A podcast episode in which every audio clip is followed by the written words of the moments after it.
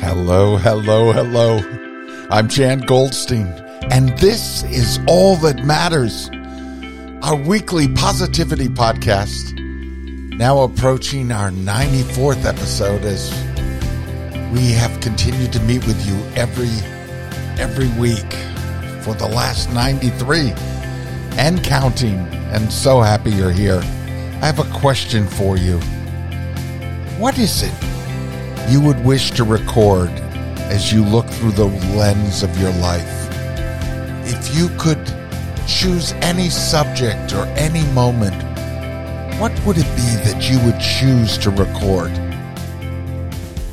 I'm going to show you what Kurt chose to record in just a minute and perhaps explore your answers in the coming week.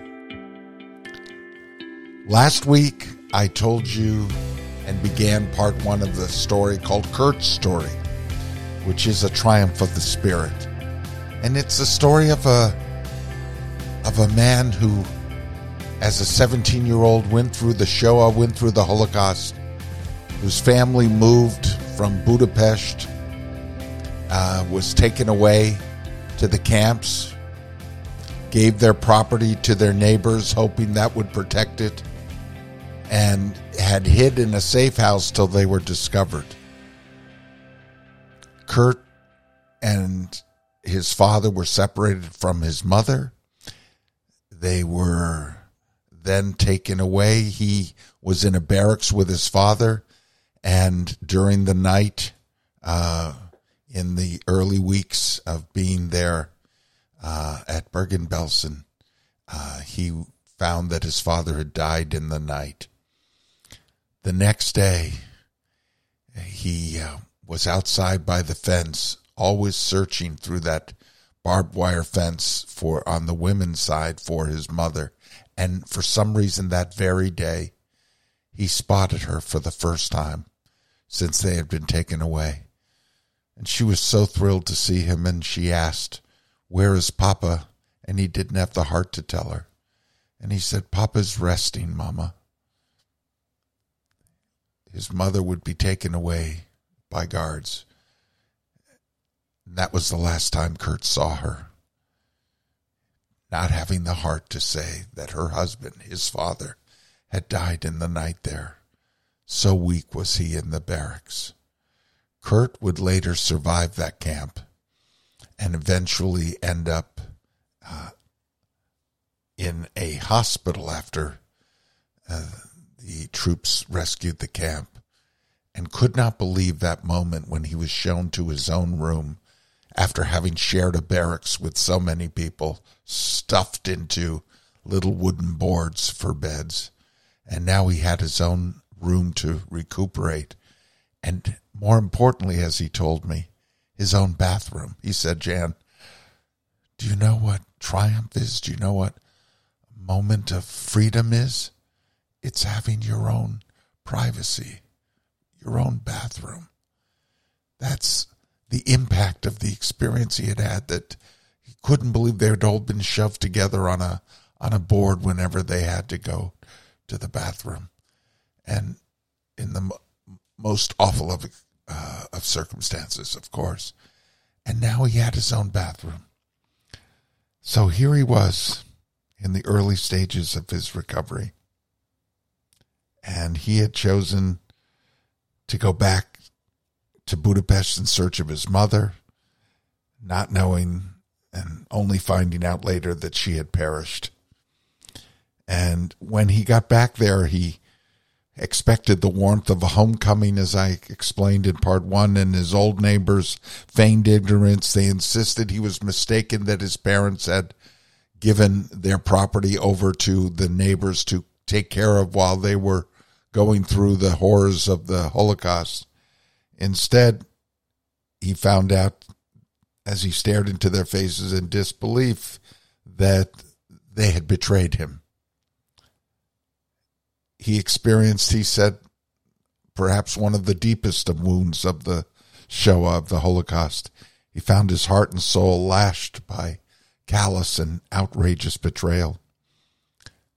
Now, Kurt, as the war had ended, was now an orphan of family and home. He went to a displaced persons camp where he earned his keep translating Hungarian and German documents. And he was eventually transferred to Sweden with other survivors. And there, on a blind date, he met a remarkable woman, Rosalie, who soon thereafter became his wife.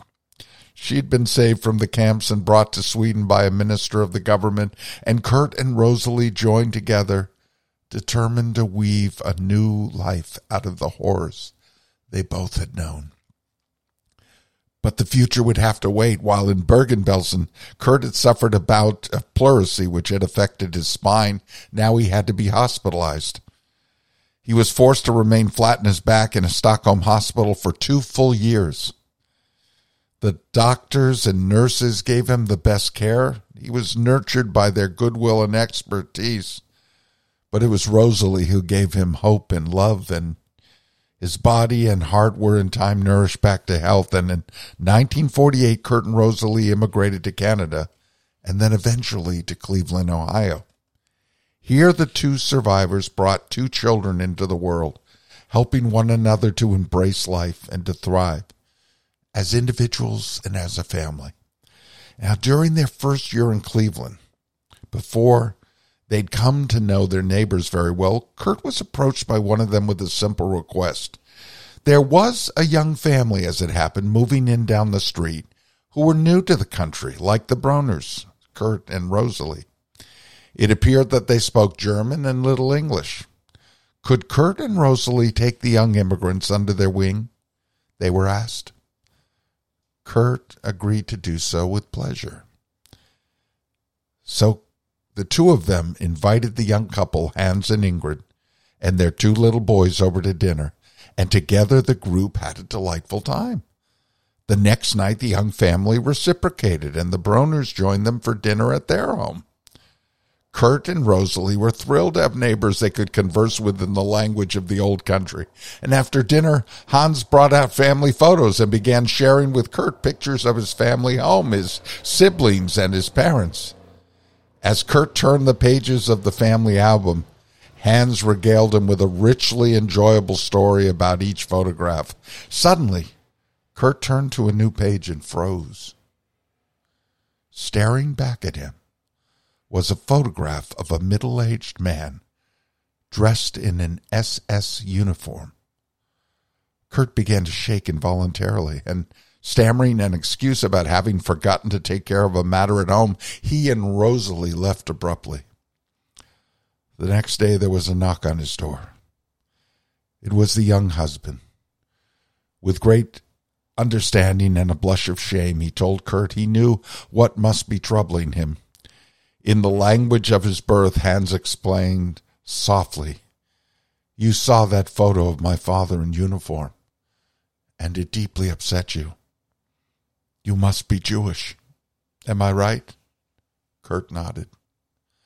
The young immigrant continued, You were victims to the horror of the world.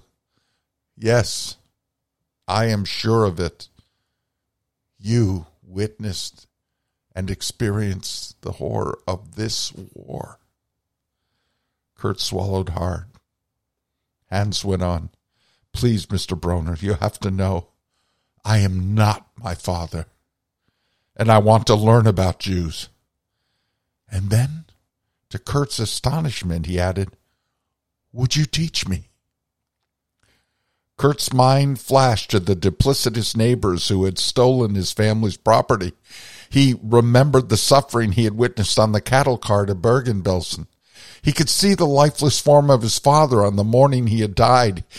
He could make out in his heart's eye the face of his mother the last time he had seen her through the barbed wire, the morning he had lied about his father to spare her pain. Visions of the living skeletons that gathered with him the morning their camp was liberated filled his head. The burning spray of DDT and the years on his back in the hospital flared in his mind's eye. Kurt looked into the young man's earnest face. This son of Germany was asking the survivor of his own father's cruelty for friendship. Kurt's wounds seemed to rise within him Could he really befriend the son of an SS officer? He stood for a moment as if suspended, staring at Hans' outstretched hand. And then, moved by the pain of his burning memories and the simple request for redemption in front of him, Kurt took the young man's hand and welcomed him into his life. The two families became good friends. Kurt, Rosalie, and their children shared dinners and holidays with Hans, Ingrid, and their boys. And Hans was true to his word, making good on his desire to have his family learn more about the Jewish people. He could never make up for his father's deeds or the deeds of his fellow countrymen, but he could and would teach his own children that the Jewish people were their friends and were possessed of a rich and treasured heritage. Kurt and Rosalie became like a mother and father to Hans and Ingrid, and like grandparents to their children. And when it came time to select a preschool for the children, the young couple, to Kurt and Rosalie's amazement, chose to send their children to a Jewish school. Kurt was overwhelmed. This young family was honoring his wounds. The children of his oppressors were determined to give their own children the gift of humanity in learning to accept and respect the Bronner's way of life. The following summer, Hans and Ingrid took their children back to Germany to visit their families. The young man told Kurt later what had happened the day his father, the former Nazi officer, asked his grandchildren to sing a song they had learned in school. The children burst simultaneously into a Hebrew folk song. David, Melech Yisrael, Chai, Chai, Vikayam. An age old song in Judaism that the king of Israel, David, still lives. David was considered a representative of his people, the Jewish, the German grandchildren of this Nazi officer were singing back to him. The Jewish people still live. Kurt imagined the face of the old SS officer listening to his grandchildren singing in a language that man had once tried to silence, and now his progeny had taken up a song that would not die. Kurt knew in his heart that he had brought honor and healing to his own and his people's wounds. I first met Kurt years ago when he came to speak to a group of school children in California after Steven Spielberg's movie Schindler's List had come out. He had decided it was time to speak out. And I learned through him that what he had chosen to do after seeing the horrors of the world is to pick up a camera and to begin to record the beauty of the world. I was stunned. He showed me his pictures of flowers opening and nature and trees and the blossoms of the natural world. And I thought, my God, he'd come through the war, the worst that mankind had to offer, and chose to shoot with his camera the most beautiful images the world had to offer. I thought then, what was it that I would choose to frame? What do we choose to frame in our inner camera each and every day? What images of ourselves and of our lives do we wish to put out in the world? I want to tell you that when Kurt spoke at the Heschel Day School where I was at that time, there was a Holocaust Torah scroll behind him. It had been rescued and had been burned and had been through the war. The Nazis had planned at one time to put these old Torah scrolls into a museum for a people that no longer existed. they expected to show off the Torahs as something that had belonged to a people that had once lived in the world but were so evil they had had to be extinguished. Instead, these Torah scrolls had survived, had been brought to England, had been repaired as much as possible, and sent out around the world. I had collected one of them and brought it to Heschel. And there, in that spur of the moment, as Kurt shared his story with school children, I was moved for some reason to go to the Ark, the Aron HaKodesh, the place in the synagogue where the Torah is held, and to lift that Torah and come and place it into Kurt's hands. And I said, This Torah is a survivor. You, Kurt, are a survivor. And now a survivor holds a survivor. And we stood back and watched Kurt weep.